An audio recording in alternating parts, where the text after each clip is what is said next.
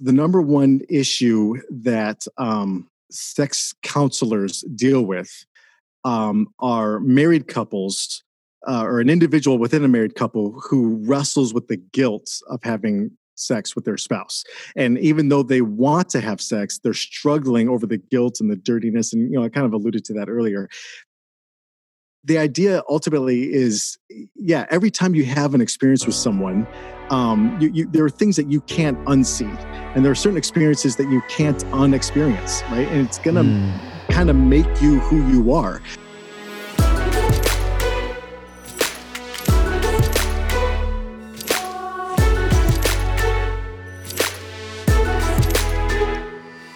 Welcome to Our Faith Journey, a podcast that focuses on how to find joy and purpose in an abundant relationship with Christ. My name is Gerald Chang, and I've noticed that most Christians today struggle to develop a personal connection with God.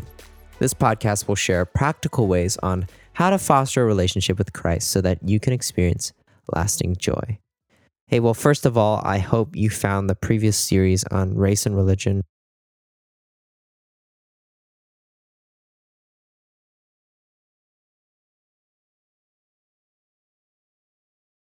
there was a lot of difficult information that I've been wrestling with and still am right now. But, you know, I hope that the conversations I've had with Bowtie Brian and Sean were helpful for you to.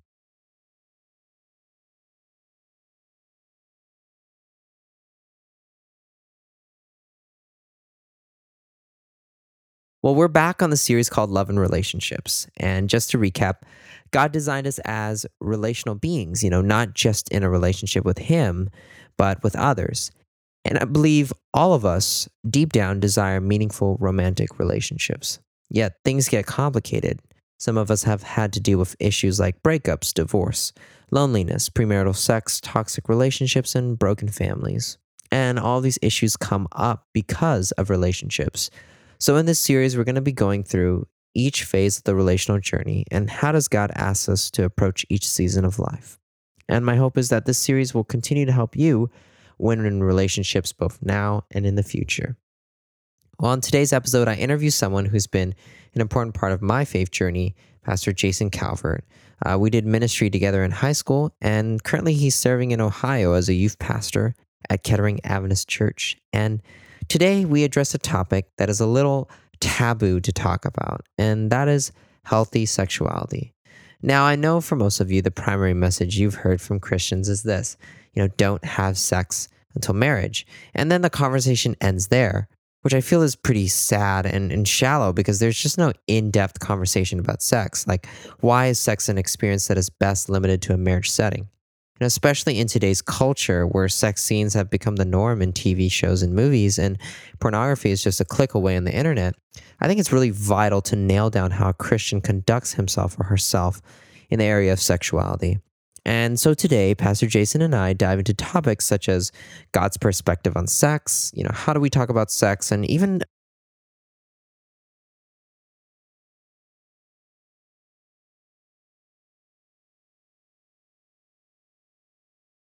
So, on today's episode, I have on my former high school chaplain, Pastor Jason Calvert. Welcome to the show.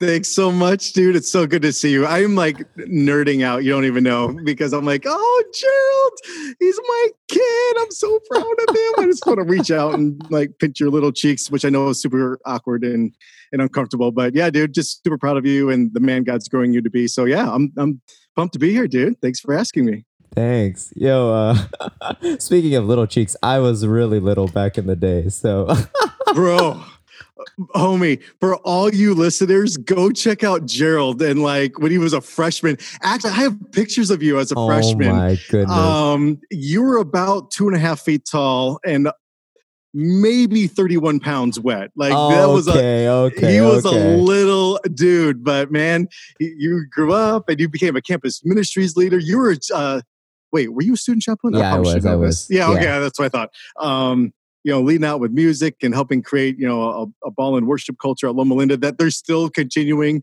Uh, so yeah, we got a lot accomplished those those years at Loma Linda. Uh, we so did. yeah, it was good. Hey, uh, Pastor Jay. Oh, I call him Pastor Jay, by the way, because that's what he was it your name in like Loma Linda area, but now he goes by Jason. So, uh, Pastor I've grown Jason. up. yeah. And in fact, you know what? People don't even call me pastor. They're just like, just, just Jason, dude. I'm just a dude. but whatever. It's all you, Gerald. Whatever, whatever you want to do. well, Pastor Jay, uh, can you just share us a little bit about yourself for those of you, the listener that doesn't uh, know who you are? Yeah, dude. Uh, so grew up in Chicago and um, was going down a certain direction in life, and then God totally showed up when I was in eighth grade and turned my life around and went to uh, a Christian private school um, that honestly I hated. Uh, it was the worst. Like Christians, and I'm not sure if you know any, but they're weird and with weird rules, and I did not like it. And then I started taking this ridiculous class called Bible, and did not like it at all. But you know, God like shows up and and and uses opportunities and uses people and uses spaces in ministry um, to connect with us sometimes when we don't even want him to. Uh, Yeah. So he totally did that. Um, changed my life around in, in high school. Went to study theology at Southern. Went to Andrews for grad school. Then started pastoring in Chicago for a couple years, and then this little dinky place in Southern California called Loma Linda Okay, uh, invited me to come out and teach Bible. So I did that for five years. And then I became the campus pastor of uh, Loma Linda Academy. And that's really when Gerald and I started to hang out more often. And anyway, so I was out in Loma Linda for 10 years, kind of doing that SoCal scene. And now I am in Kettering, Ohio. Never thought I would ever live in the state of Ohio. Uh, but honestly, it's super fun, right? I'm at the Kettering Adventist Church and um, really trying to create uh, a faith community that is just relevant and engaging and fresh. Uh, that helps people grow in their in their walk with God, and and uh, Mm. so yeah, pumped to be here at Kettering, and I've been here for almost four years now. It's crazy how quickly time goes. So, yeah, Yeah. Wow. Four years. Congrats. it'll be man. four years in August. Yeah, yeah. Okay. So Very yeah, that's it, man. I'm I'm still a youth pastor. I've been a youth pastor forever. Um, I keep thinking, man, one of these days I'm I'm getting way too old for this. Let me tell you, dude. Like even Gerald, right? Like when you were in high school, I was like, okay, I can keep up with. Okay, I get it, right? But like these kids, have you listened to the music these kids listen to? It's it. Uh, I was about to say a bad word. It's like it's terrible. It's awful. um, I I hate you know, and that just means I'm like the old guy. But um, honestly, the kids are really good, and uh, our youth group continues to grow, and we have a great leadership team, and um, yeah, it's awesome. We're back in the day at Loma Linda. We started One Life. We have One Life Midwest here, Oh uh, yeah. where we have hundreds of of kids from uh, six different states and different conferences, and like all over they come, and uh, so yeah, just making ministry and, and relevant here in in the Midwest. So yeah, Mm. that's what's up. As of recent, I have three little kids, and they're amazing. Did I even have kids when I was with you? I Yeah, maybe one. So they were just yeah. Noah, probably. Oh. Okay. Yeah. I think got to think about that, but Yeah, I know. It's, it's been a minute. So yeah, Yeah, but uh, you know, one reason why I asked Pastor Jay to be on the show is because I remember conversations we had in high school where he would just ask us, uh, "What questions do you have?" And I think Pastor Jay is one of those pastors that is able to be honest and transparent about issues that people don't really like talking about or are kind of taboo, right? And so we're in a series on love and relationships, and today we're talking about healthy sexuality. And Mm, uh, when- sexuality. I know I, I try to I feel so honored that proper, you you right? asked me for yeah. like, hmm, let's figure out sex. I know who to call. Like, how did how did that thought process even go down? But whatever. That's that's between you and Jesus. But whatever. I'm, I'm pumped to be here. So let's go. anyway, so you know when Christians hear the word sex, right? The the one thing that probably comes to mind is don't have sex until marriage, which I do believe is a, a lesson that should be taught, but it's like not the only thing that you could say. That there's so much more than that, and I think it's just such a limited way to view things. So, just from your perspective, why do you think uh, Christians fall short when it comes to talking about sex? Yeah. So, and again, I am a Christian, to be clear. I follow Jesus and I love faith communities. But a lot of times, I think the challenge is we think of Christianity as religion, right? And so religion says, do this and you're in, do this and you're out, right? Like religion has uh, like parameters and there are lines and, and guidelines and and there's and basically it's kind of behavior based. Um, yeah. in, fact, uh, the faith tribe that I happen to be a part of, um, at one point, right, even to be baptized, it's like okay, because I'm going to be baptized, I therefore will do this. I won't do this. I won't do this. I won't do this. It's very behavior based. Well, that's religion, right? Um, do this and you're in don't do this or, or, or, you know if you do this incorrectly then you're out and mm-hmm. the thing that i find uh, challenging is nowhere in the scriptures did god ever invent religion um, god didn't create religion man created religion god created relationships and mm. if you mm. think about the scriptures as like this meta narrative of how to be in relationship with each other and this being who like speaks and galaxies exist and who you know runs the universe but yet cares so much more about us individually than even we do right there's there's a verse that says you know um, he he numbers the the hairs on our head uh, mm-hmm. uh well you know I keep it easy for him. So there's that, right? But like it's it's not like um it's not like he knows okay you have you know you know 5 billion 300 you know whatever. It's not like he knows the number. It's like each one has a number. That one that just fell out is number 3418 or whatever. Mercy. so the point is we have this god who cares more about us and what we have going on than we would even care about. Like we don't care about that right? Um so scripture is all about this god who is is all about relationship with us mm-hmm. not necessarily religion. And so I think that's really the challenge. And and again, you know, a, a lot of sorry, it's it's a little cold here in, in Ohio, uh, so I'm going to put my, my beanie back on. Um, this is this is really awkward. Um, but it's not like like these Christians that make it about um, you know, well, well, don't have sex or, or have sex. You, you can only have sex till marriage they're well-meaning people. Um, I think a lot of times, you know, especially in my generation, uh, this is what I'm learning more and more.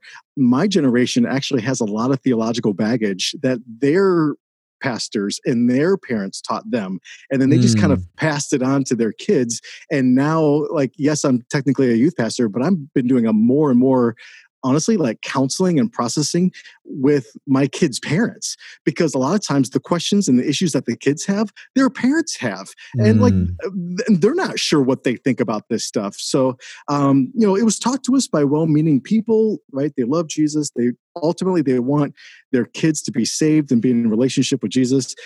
They just did it wrong, you know, based on this model of, of religion mm. versus relationship. I don't know. Does that, does that make sense? Yeah, yeah, yeah. It's not about just guidelines and just lists. It's about how do you commune with God and commune with others, right? There's a deeper level of meaning. Right. And then and then pastors and Bible teachers, maybe I'm guilty of this. You'll have to, you know, call me out on this. But they'll say, Oh, sex is so good. It's this gift God gives us, blah, blah, blah. But by the way, it's not for you. Right. And you and we say this to a bunch of kids, and let's be honest, especially high school and junior high kids, I, like okay, I want to say something that okay, I, I won't say that. Don't worry, we're not gonna get in trouble. But like they are raging they're they're just they're just raging, right? Hor- raging hormones. Okay. Yeah. Yeah. yeah okay. We'll just keep it. We'll keep it kosher. And so to tell them, oh, so God made this amazing thing. Don't worry, you're gonna love it, but not yet, right? And and, and mm. again, at the same time, it, the challenge is. Um, it's called the infantilization of of a generation and so basically mm. at any other point in the history of our planet um, high school kids um, from like your generation, Gerald, on, on down, were out fighting wars, uh, having children, moving away, building homes, starting civilization, right? Like when you're in your teens and early 20s, you're at like the height of your physical abilities and right? I mean you're just raging right? You're go right? Yeah. you're ready to you know make it happen. And then you have bible teachers and parents and youth pastors and religious people or whatever like me say yeah but not yet right and so it's just it's like you have these adult bodies with these adult urges with these uh, uh you're you're mentally an adult mm. but then we kind of try and keep you with with answers like this i feel like it's like this uh you know this limiting perspective mm. and so yeah i actually think it, it does more damage than good while i agree that is the answer but we need to do a better job of explaining it. That, that's all. Yeah, let's let's just do that right now. I mean, this is this is helpful for me too, and as well as whoever's listening. How? Yeah, and if, if, if at, any, at any point if you get bored, just be like, Jay, you're being boring. I'm like, all right, cool, we'll do something else.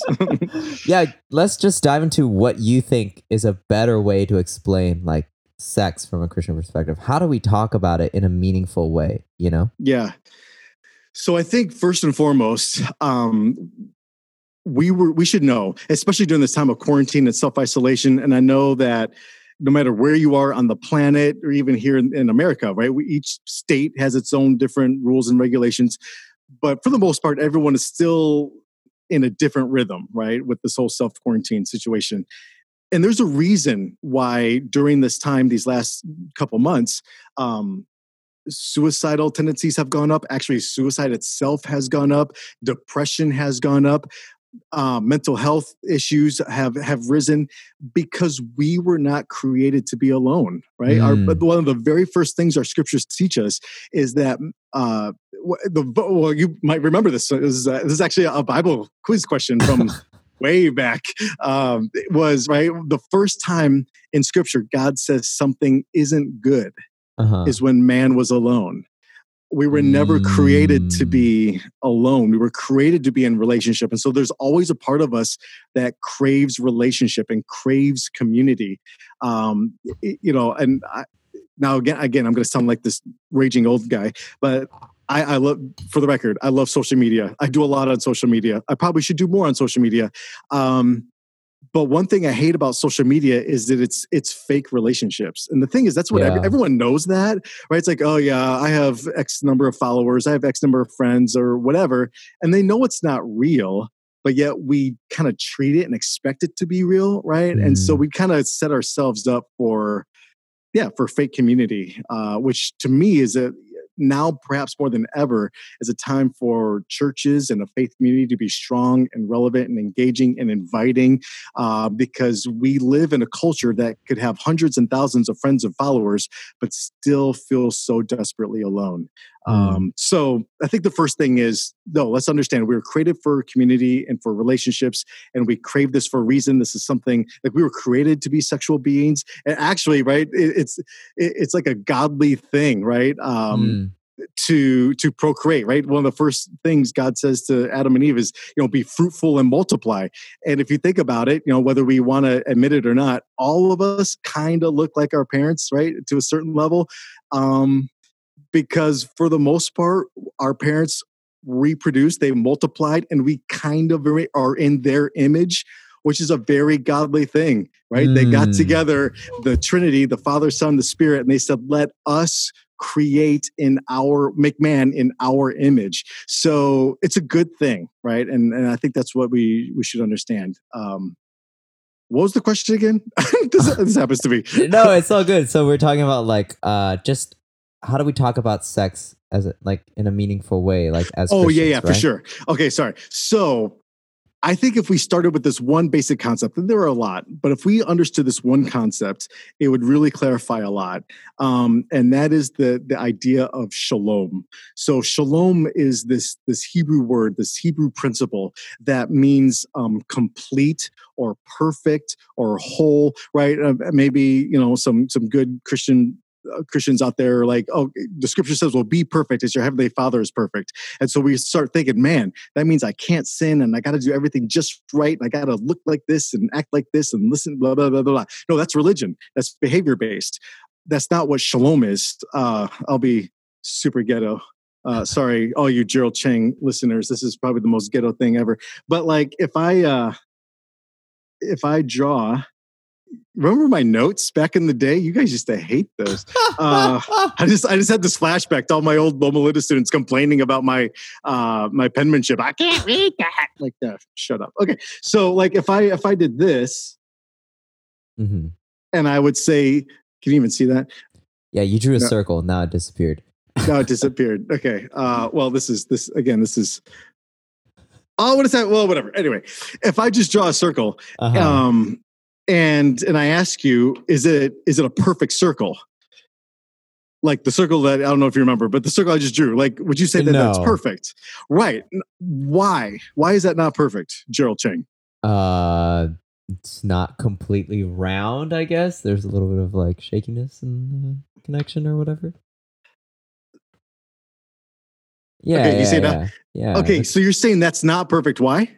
because it's not completely round. Like there's, it's Why not? connected, but uh, it it looks more like an oval, maybe, or like a little egg. I think Teresa Phillips is like having like cardiac arrest right now as as we speak, right? Because you didn't, I I didn't get my little my little compass out. Wait, is it a couple compass protractor? No, it's a Whatever, compass. one of those. Yeah. I didn't, I didn't get the compass out because the radius isn't like exact, right? From that center Okay, point all the way yeah, around. Yeah, yeah, yeah, yeah. Okay. And so my point, okay, this is this is the point. In Western culture, in Western society, that would be the answer. It's not perfect because the radius isn't, you know, precise all the way around the center point. The problem, the, the thing is, in Hebrew, according to the scriptures, it is perfect. This is perfection be- because, uh, there we go. Um, this is perfection because it's connected, because it's complete.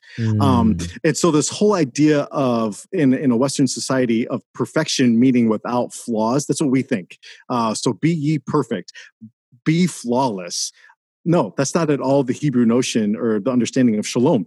To be perfect means to be complete, right? There's no gaps. It doesn't matter the shape. It's just it's whole. It's complete. Um, there's safety in that. Um, there's a hope in that. There's even community in that. So the point is shalom which we translate as peace, right? We just say, oh, you know, have peace. But it's ultimately the goal of life and the goal of relationships. And I would even argue the meta narrative of scripture is God's desire for man to experience shalom, Mm. complete peace.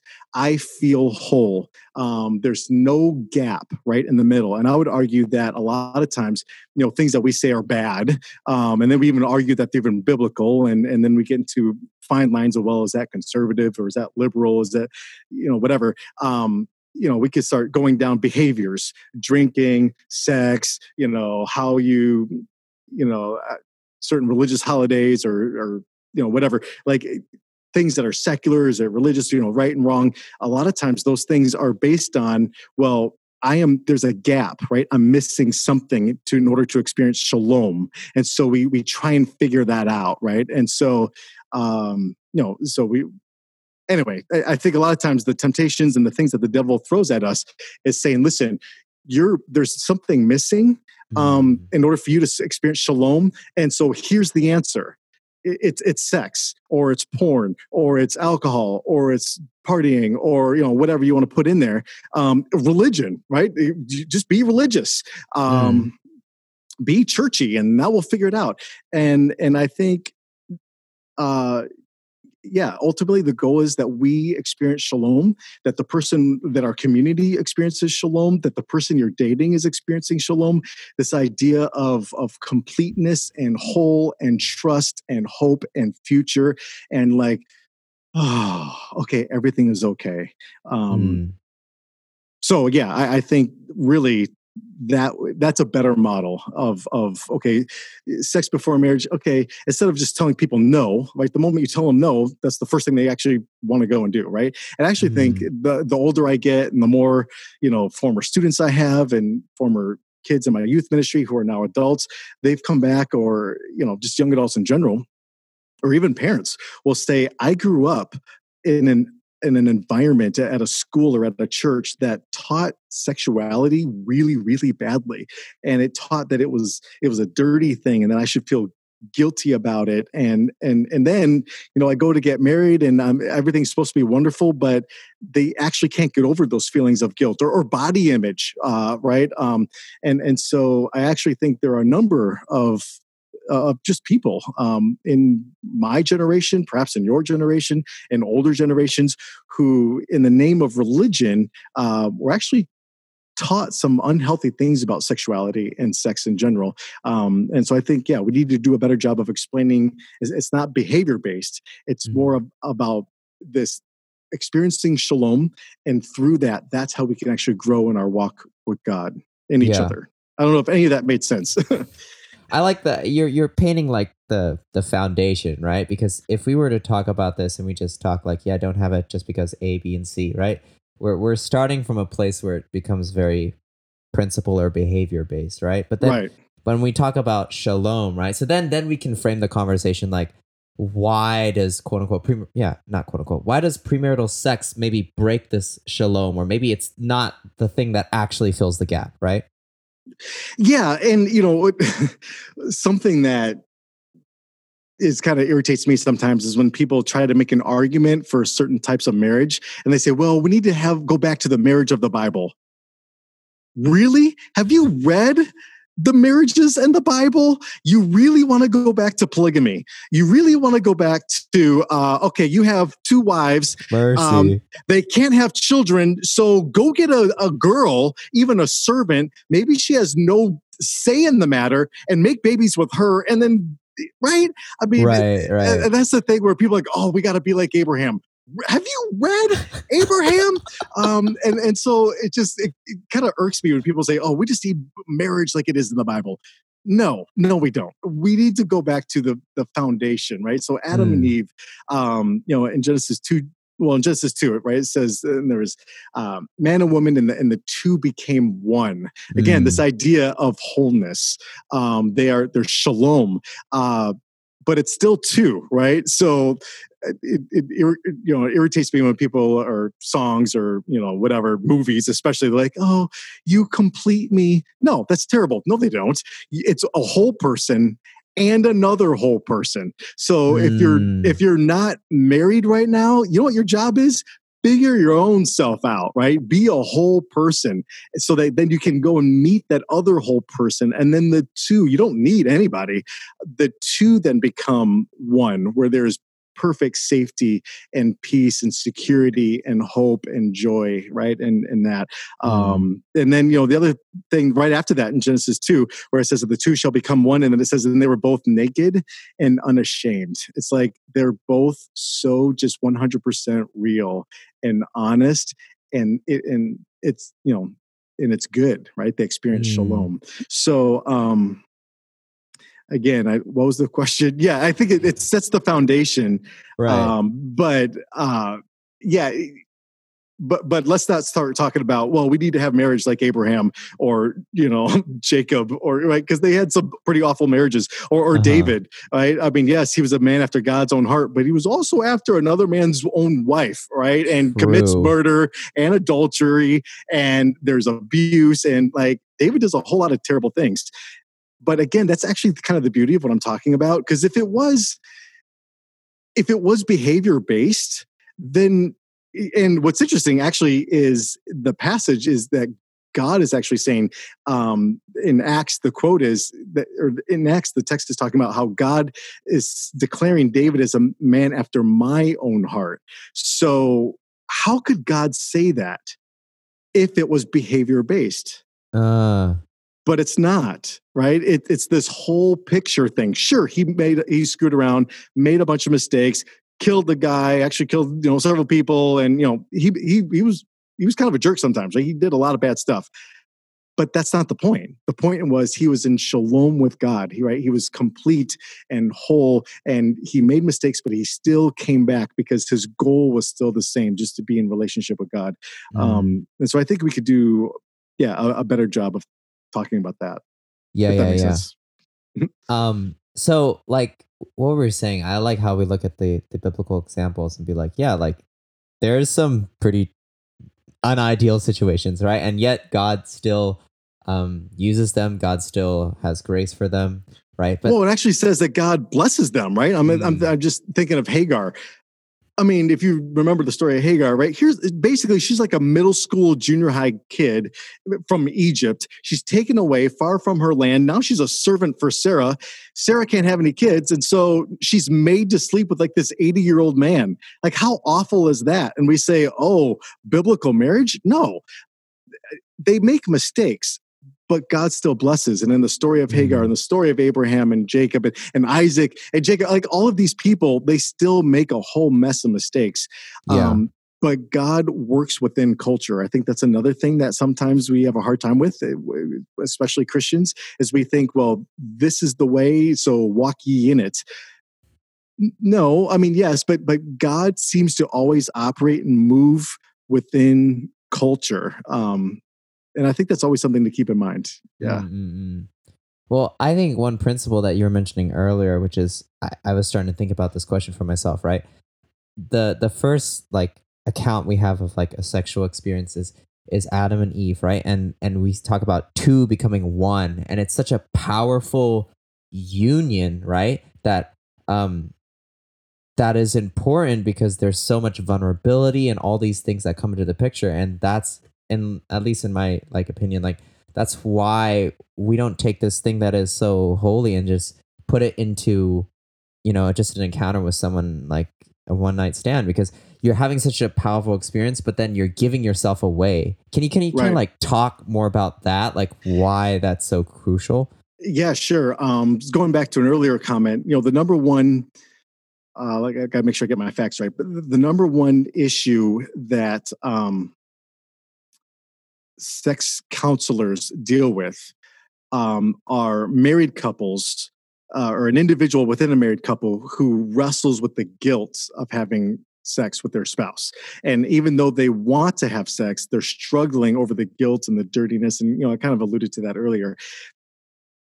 The idea ultimately is yeah every time you have an experience with someone um, you, you, there are things that you can't unsee and there are certain experiences that you can't unexperience right and it's gonna mm. kind of make you who you are um, and and a lot of times uh, you know even people that i talk with now who are like my age and, and older um, they'll say and this is actually and i'm not sure if we're going to get into it but you know one of my issues with pornography is a lot of times while you're having sex like this perfect intimate gorgeous exciting you know whatever thing with your spouse you're having these flashback images, right? You're yeah. thinking of someone else or something else, or you're starting to fan- fantasize um, about something or someone that isn't even real. Mm. Well, that this thing that should help create shalom is now actually breaking apart shalom. Um, and so, yeah, and so I think ultimately, here's my message to everybody. Um, yeah, I think sex is this beautiful gift for for married couples, not because there's some sort of magical potion in the idea of being married, but because within this concept, I guess I should say this because marriage can mean several different things.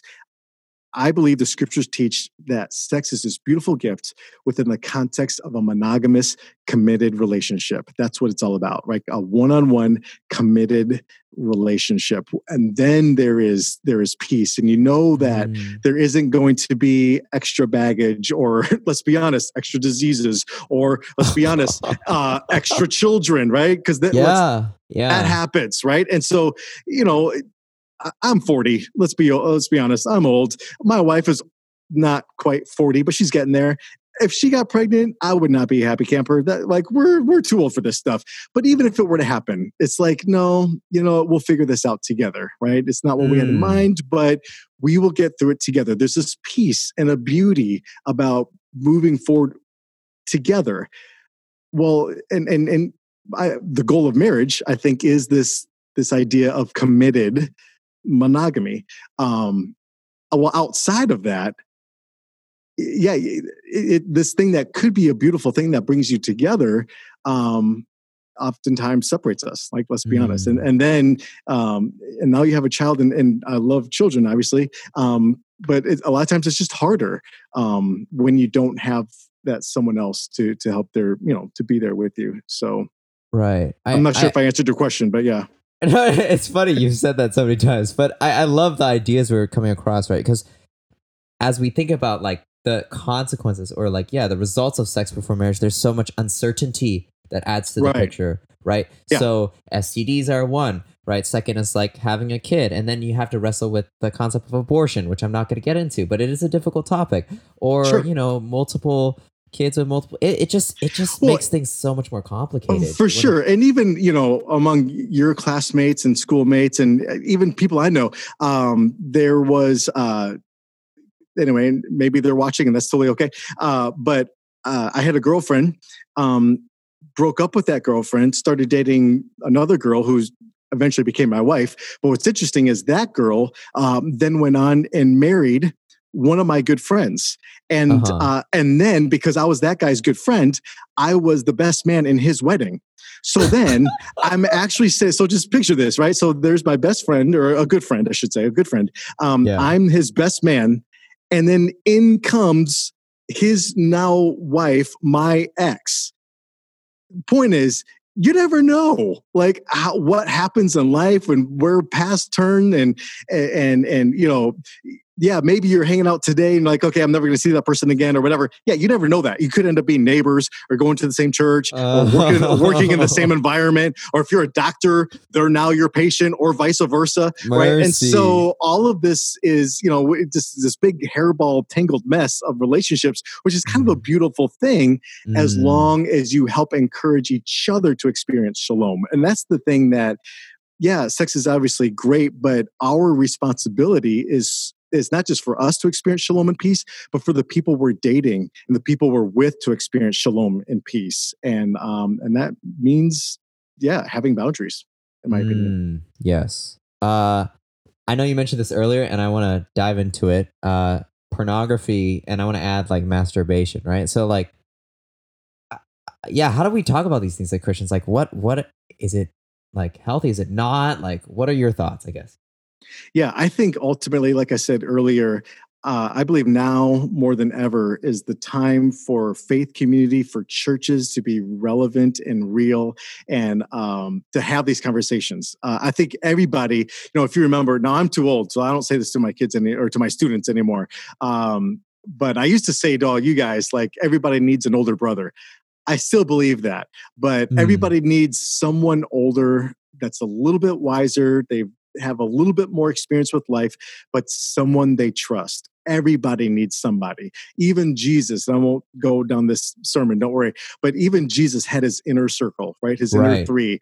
Um, so he had his 12, right? He had, which even that was like his crew, right? There's like the masses, then there were like a whole bunch of disciples, like 70 or, or so. Um, then he had the 12, and then he had the three everybody needs the inner circle uh, someone that they trust. And so i think how do we talk about these things? Man you find your three. You find at least one at least one up to three i would i promote uh, someone older that you could just trust and process life with. You don't have to be fake. You are just raw um, and i think Mm. everybody needs that. That's just a part of the human experience. So i think that's the first thing. And hopefully there's a faith community in a church with someone they're connected that you can you can do that with.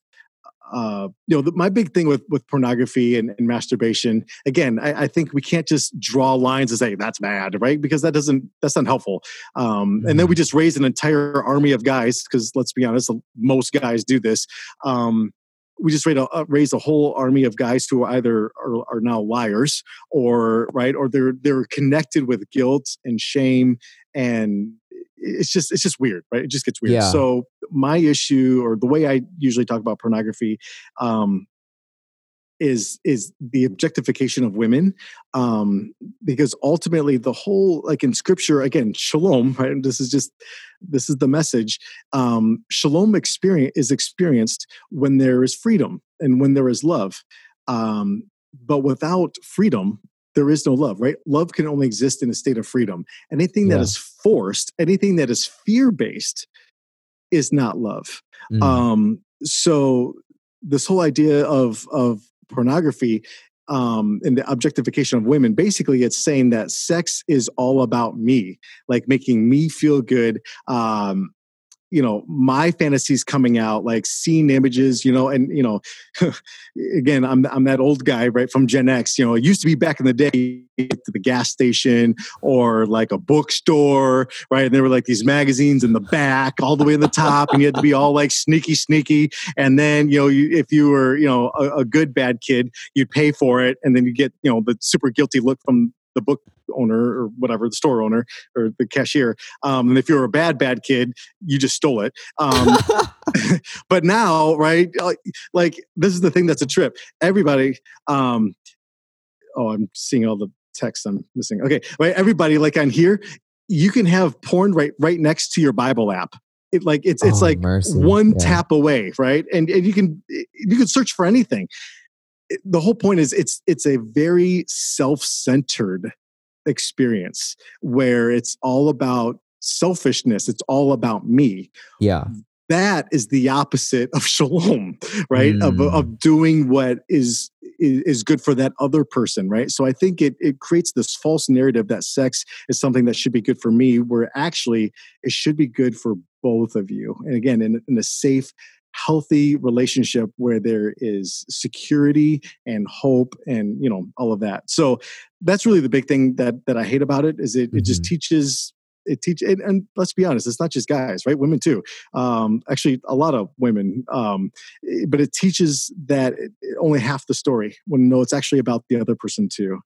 Um and then you know going back to some of the th- thoughts i was talking about earlier is you know you start to compare and then you think oh well you know my spouse or my partner is this but what i really want is that. And then it, it just you know what i'm saying? It you're not experiencing shalom. What you're doing isn't helping the other person to experience shalom and, and Mm. it- the whole thing is just negative. So i guess for me i can't see anything positive out of it. And if one of your listeners are like you know you found some sort of positive you know there's something positive out of it. I, I mean i'm be open to listening but every time i've heard any story and i've heard thousands probably of you know addictions and guilt and it just this downward spiral and a lot of times people connect it to to their relationship with god and it's like it just it just gets weird and Right. so right. um, you know, while some people are like, well, the Bible doesn't specifically say don't look at porn. Okay, you're right. Just like, you know, your classic freshman high school boy. oh well, the goodness. Bible doesn't say don't smoke weed. So can we? It's like, okay, well, the Bible also doesn't say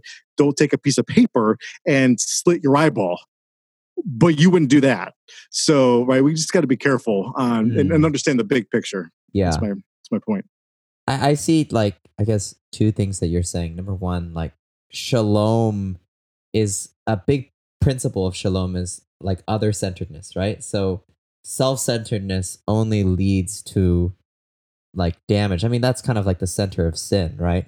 And then number Right. two, like I remember this like statement that just stuck in my head when we had a random conversation.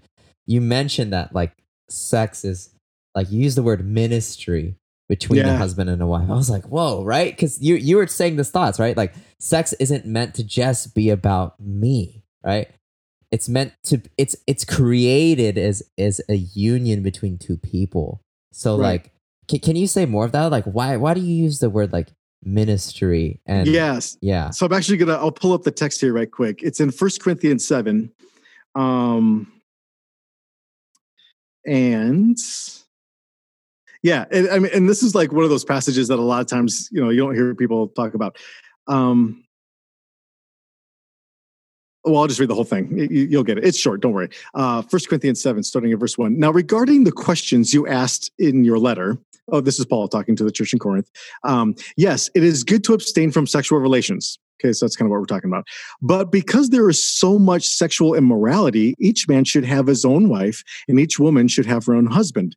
The husband should fulfill his wife's sexual needs. Mm, can I get an amen?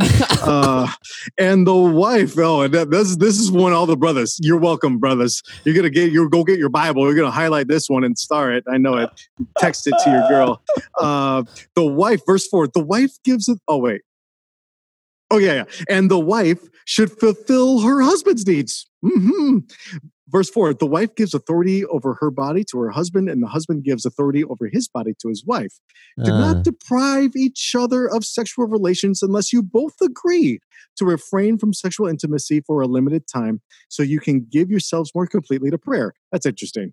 He's like, okay, y'all keep having sex, but if you're going to stop, you should be praying. That's just interesting. And, you know, put that on the shelf for thought. Um, afterward, you should come. And then he, he goes on, afterward, you should come together again so that Satan won't be able to tempt you because of your lack of self control. Um, wow. So, uh, yeah, Paul's pretty like, even though this was written a couple thousand years ago, he could have texted that out five minutes ago. Um, Self control. Um, again, this uh, this idea of no, you're so ministry. Going back to your question, right? Ministry is just a nice fancy word that means service, right? To serve. Um, so I think you know a lot of times when we think of ministry, we think of religion or church and like pastors or something like that, teachers. No, ministry is anything that you do to serve. Um, so yeah, in any job, you could be serving, right? It's a life of servanthood. Um, Mhm. Well, that's what marriage is really like, right? Except it's not like you know forced servanthood. It, hopefully, it shouldn't, right? It's it's like you're choosing to serve out of love. And the reason right that the, the driver the the motivator behind your service should be so that that person experiences shalom again. So Mm. yeah I, I think you know sex can be an act of ministry an act of service um, in order for your spouse to feel complete to feel loved. You know going back we were kind of joking about some of these old testament people. Um, you know how many times the the the impetus the thing that they were struggling about and they were just like oh god where are you? was because they they either couldn't have a child or, or and a lot of times it's actually connected to the fact that they couldn't have a child they didn't feel loved. That's what everybody wants. Everybody wants to feel loved and connected and and to feel um yeah whole and complete. So yeah Mm. I, I do believe that you know in not a weird creepy way um you know a healthy sex life and, and being there for your spouse it is a type of ministry just like taking out the garbage and you know doing what else my my wife's love language right love language is another thing we could talk about is um is acts of service that's the worst in my opinion because it's like I, I mean, like for me, dude, you want me to be loved? Give me a gift. I know that sounds very selfish. No, I just I feel loved and appreciated when I get gifts. Right? It doesn't have to be expensive, but it's just that thought. Right? It's it's meaningful. yeah. For my wife, no, no, no. She she's got like this laundry list, this this ever never ending list of of chores and stuff that has to be done around the house uh-huh. and you know house projects and stuff. I hate doing that. stuff. I hate it, um, but I do it right, not to be in relationship with her, but because I'm in a relationship with her and I want her to feel loved and whole. And Mm. again, that, I think that's that principle is still kind of the idea of, the difference between religion and relationship. Religion says um, mow the lawn, take out the garbage, uh, you know, do you know do this, this, this, this, and this, then you will be in relationship. Ah. no, the scriptures and marriage teach the opposite. No, no, no. You don't do this to be in relationship. You do this because you're in relationship, Ah, understanding that you're in the constant pursuit of shalom. yeah. Huh. That's great. Um, yeah. Um, I want Which is also, and Oh, on that, go sorry. ahead, go ahead, go ahead. So, um, because like, I'll just say this right quick. Um, in the scriptures, when God is describing our relationship with Him, it's in one of two ways. It's either a marriage relationship or it's a children to parent relationship. yeah. Either way, there's nothing you actually do to be someone's child. It's only what the parents do. Uh, right. And so, and, and like, and in, it's so it, again, it's this idea of no, it's not okay. Live like this, be this sexuality, uh, you know, look like this, behave, behave, behave, behave, behave, and then you can be in. Like that's not it. It's always you are already in.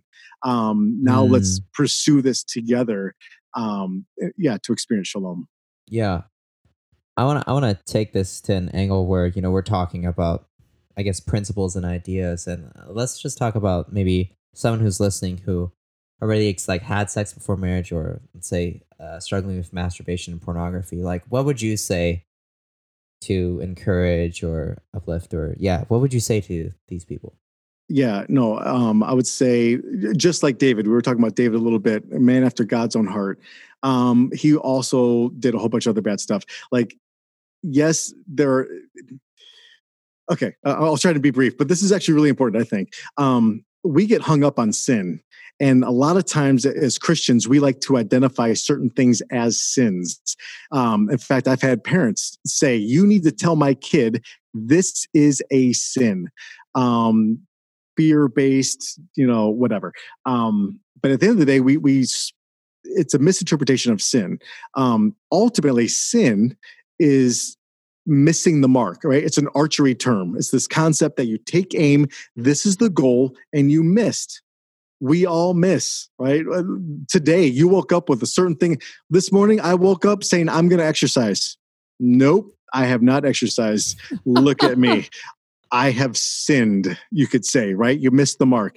Um, but at the end of the day, the scriptures are all about this idea of of no, but that mark can like you can bring that back right? Um this whole idea of repentance is you're going a certain way and then you stop and turn around. That's all it means. You just stop and turn around. So um you're you know according to the scriptures there's nothing you could ever do for god to not love you. Like nothing. I think that is just a a, a beautiful gospel truth that we really need to just let absorb and sink in more often. There's nothing we could ever do for God to not love us, like nothing. Mm. So, um, no, God's not done. Sure, you screwed up. Welcome to the club. We've all screwed up, but that's not really the point. The point is, do you want to be in a relationship with God? Like, do you recognize that that you would like shalom and maybe there's something that is in the way of you experiencing this completeness and wholeness okay well go to god about it right? Time and time again throughout the scriptures all of these people when something is going on in their life they just go to god. They just go straight to god. And a lot of times according to the scriptures like god responds. And i do think he does respond. You know maybe it's not necessarily an an uh, you know an auditory voice like like you're hearing now yeah. but still god shows up and has a way of speaking and communicating and connecting with us. Um so you know if you've let's say you're not a virgin but you're not married that's okay. Um th- th- you can be right? You can experience shalom right? You can be recreated right? We have this god who's all about creating. Um, he didn't just create once like once upon a time. No he still creates. He continues to create life in us and and anew in us right? And uh, again this is this idea is all throughout the scriptures of how god wants to create something new. He's not done. We're moving forward um, and we can start over fresh. And that's something that god is really really into. Mm. I, I, I guess I'll take this conversation a little practical and maybe you can add some things. You know, yeah. Like when it comes to like like sex before marriage or like masturbation pornography, like it I feel like there are things that you can watch or listen to or whatever that can lead you into those places. And you have to be really mindful of like what we mentioned earlier, the boundaries that you set. Like don't set yourself on the slippery slope. Don't put yourself in places of compromise that you know you'll be weaker, right? Um, well, right. And, you know, I talk to my kids about my students. I always say my kids, my, my students, you know, some of my students are like you, right? You're in your 20s or whatever. Um, but like, eh, okay, according to the scriptures, Satan cannot read our thoughts. He can't. He can't predict the future. Um, he can't get inside of our heads. So why is he so good, right? Just think about it. If you if you're one who you do struggle with pornography, you do struggle with masturbation, chances are, I bet that temptation comes on strong at a certain time of day or when you're in a certain environment or there's a certain type of situation. Not in class not in church not when you're with your homies right? It, it's in a certain type of situation right? And then mm-hmm. that's when all of a sudden it comes on strong. Okay that's not because satan's a genius uh, and because he gets inside your head. No he's just been watching you for a really long time. And actually i take that back. Satan hasn't been watching you.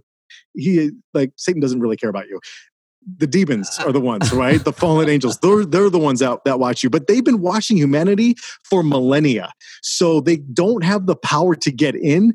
They just really kind of know, oh, in this situation at this time, if this and this is going right, if the parents aren't home or whatever, um, this is the time to do this for them to break shalom because that's the other thing about porn and masturbation is that a lot of times uh, you know, people will rationalize their way into it, like, "Oh, I owe myself one," which is so. That's another discussion, right? or, or I deserve it because I had a hard day, or you know, whatever. But then, right when it's over, you feel so guilty, right? And then, and then right. you start making promises. You're like, "Oh, why did I do that?" Well, uh, again, because you you're trying to fill in shalom with something that was never meant to do that, right? It, mm. It's a mm. it, anyway. So uh, yeah, so the, the evil one and the rulers of darkness, they are really good at reading the signs. And so, uh, exactly what you just said, setting up uh, parameters, um, setting up um, boundaries, I think are really important. Um, yeah. I, I, really believe in. Um, and accountability. So, like something I was talking about earlier is finding one or maybe three that you really trust. Man, if you struggle with this, reach out to that person and ask that person to keep you accountable every single day. And chances are it's you know what honestly it's it's every night between you know 10 30 and 11 30 so maybe check up on me right? Like give me right or something right? But you can there are certain practical things to do to try and keep yourself. And i know it's probably going to be awkward at first and uncomfortable because you think you're the only one. I've been doing this thing for a long time. I promise you're not the only one. Um uh, lots of people um, struggle with this, and and it, anyway, there are things that we can do to help help protect ourselves.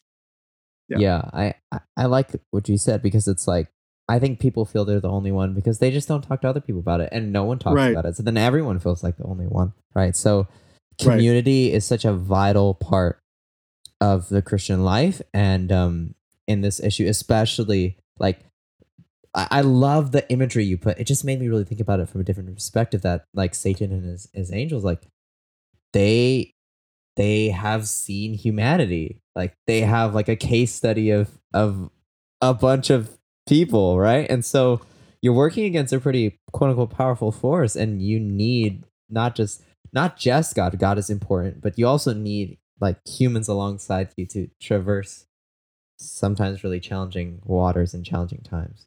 Yeah, no, absolutely. Um, you know, the book of Job is this incredible book, but that's really where we get this idea where Satan thought Job was going to do a certain thing because he couldn't see the future.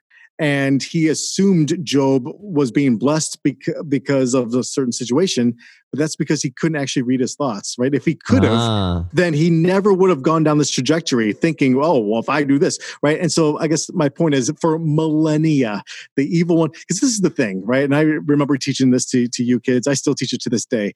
Um, the evil one and the rulers of darkness, they don't care about us. They don't care about me. They don't care about you. All of you who are watching, sorry, they don't care about you. They care about one thing, and that's hurting God. Well, how do you ultimately hurt someone, right? And I used to, I remember Gerald, you being Mm, in yeah, my yeah, class yeah, and me yeah. telling you, right? yes, like, yes. You could get up and punch me in the throat, and that would really hurt, and I would gag. I've been punched in the throat before; it's awful, but I'll be fine. But if you really want to hurt me, like you'd punch my kids in the throat, right? So really that's that's the issue is when it comes to temptation and any of this stuff it's like the, the issue is trust yourself to experience shalom. Um, no uh, sex is all about you it's not about the other person. No porn it's all about what makes you feel good and satisfying your uh, your fantasies and you know whatever. It's the self-centeredness. Um, all of that while it hurts us because it breaks shalom ultimately it hurts god um, and that's all they really care about Mercy. Wow. Uh, I think that's just a great way to close this conversation. Um, before we end, I usually ask this question. So, as we continue on our faith journey, which is the theme of this podcast, what are some last words of advice you'd like to give to our listeners? Oh, last word. Oh, no, it didn't come out. Last words of advice. Um, yeah, I, I think I probably already said it. Um, find a faith community. I think it is so important. And if you are in a church or a part of faith or in a faith community that right now that you just it's uncomfortable or um, you know whatever they don't really seem to get you. It's in a different language, and don't mean language like you know an actual language, but I, I for me worship is a language. Uh, music ultimately is prayer um, and sometimes music and worship culture isn't actually in your language it's in a different language. Um, and so it, i would encourage you to to find one that that you can be comfortable and that you can be real and raw and and ultimately it's when it's in those moments when you can actually truly grow. Um, Mm, so yeah because ultimately our, our goal is just is to grow not necessarily to be in a certain religion but to be in a relationship. So find a faith community my i believe to help you grow in that relationship. And honestly just you know one last thing because i'm old and been doing this a while um like i said earlier a, a lot of people uh, have been damaged and they have this they've been hurt uh, by this idea of sexuality and what sex is and what it isn't and um, by, by by well-meaning bible teachers or pastors or parents or adults in their life and like honestly i just want to say i'm sorry right like we we we screw up we get it wrong they've got it they got it wrong um, Mhm. that doesn't mean they weren't trying that didn't mean that they didn't mean well, but maybe they did hurt you um, because they gave you some warped theology or some bad Bible teaching.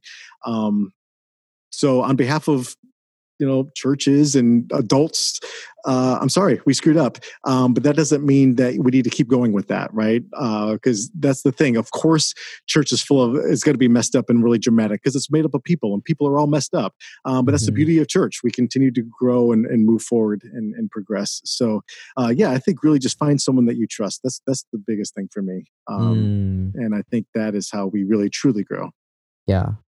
Hey well i hope whoever is listening right now, like this is maybe a start of a conversation you can have if you haven't had it. Because I I hope that this conversation that we had, I think it's it's just so meaningful to me. I've I've talked about this stuff before, but yeah, like cool. the fact that um you know we can be open about this type of thing, I think is so important for just Christianity in general. So thanks again, yeah, yeah. Jay. Yeah, no, thanks for having me. Yeah, super fun. Hope Real it wasn't fast. boring. Oh no no, not boring to me. okay, well, good. Real fast, uh, how can uh, our listeners connect with you and what you're doing right now? Yeah, so just on Instagram, you know, it's probably the most basic. Either uh, Jason underscore C underscore Calvert, um, or my my ministry Perichoresis uh, is on Instagram, or my church Kettering Adventist Church. Or actually, it's just called Kettering Adventist. Um, but yeah, just on Instagram, videos, video casts devotionals, worship thoughts, worship uh, music videos, you know, stuff like that, right? Because it's all about community and connecting, and uh, especially during this time of COVID, um, while it's awful and for myriad reasons, one thing I think is it gives us actually an excuse to pause and to reflect on who we are as individuals and ways that we need to grow. I think a lot of times God starts something new in a space of darkness. We kind of see that a lot. Mm. Um, and uh, and so what is it that god's doing new in your life? And through actually technology i mean you know you're in california i'm in ohio but we right. might as well be in the same room right? Uh, uh-huh. so we can have these conversations in a safe space um, yeah across distances. So i think that's actually you know a powerful thing. Thanks again pastor jay for being on the show. Yeah for sure. Thanks. Hey thank you pastor jay for being on the show again. And i think the insights you shared were definitely powerful for my understanding on this topic. And I hope you were blessed as well. Hey, if you enjoyed this episode and want to hear more content, you know, feel free to subscribe or follow on whatever podcast player you're using. You know, personally, I only listen to the podcasts that I subscribe to. So, you know, subscribing will make sure you get new podcast episodes delivered to your podcast player every week. And if you found this podcast episode meaningful, you know, feel free to share this episode with your friends. You know, I recognize this topic doesn't come up a lot in Christian content out there. So if you know someone who would appreciate this conversation about sexuality, you know, send them a personal message or you could share it on your Instagram or Facebook stories. You know, my prayer is that this podcast can continue to be a source of encouragement for you and others as we continue on our faith journey. Well, next week, we dive into an exciting topic marriage. And I'm excited to share this conversation because I had a chance to interview YouTuber Justin Koo and his wife Emily. And some things they share include, you know, their story about how they got married and and then their thoughts on God's take on marriage, you know, and what they've learned from their marriage and advice they give about marriage to those who are married, in a relationship, or single. So I'm looking forward to releasing this episode next week. As always, remember the words of the great Beth Moore To God, our journey is just as important as our destination. God bless and see you next time.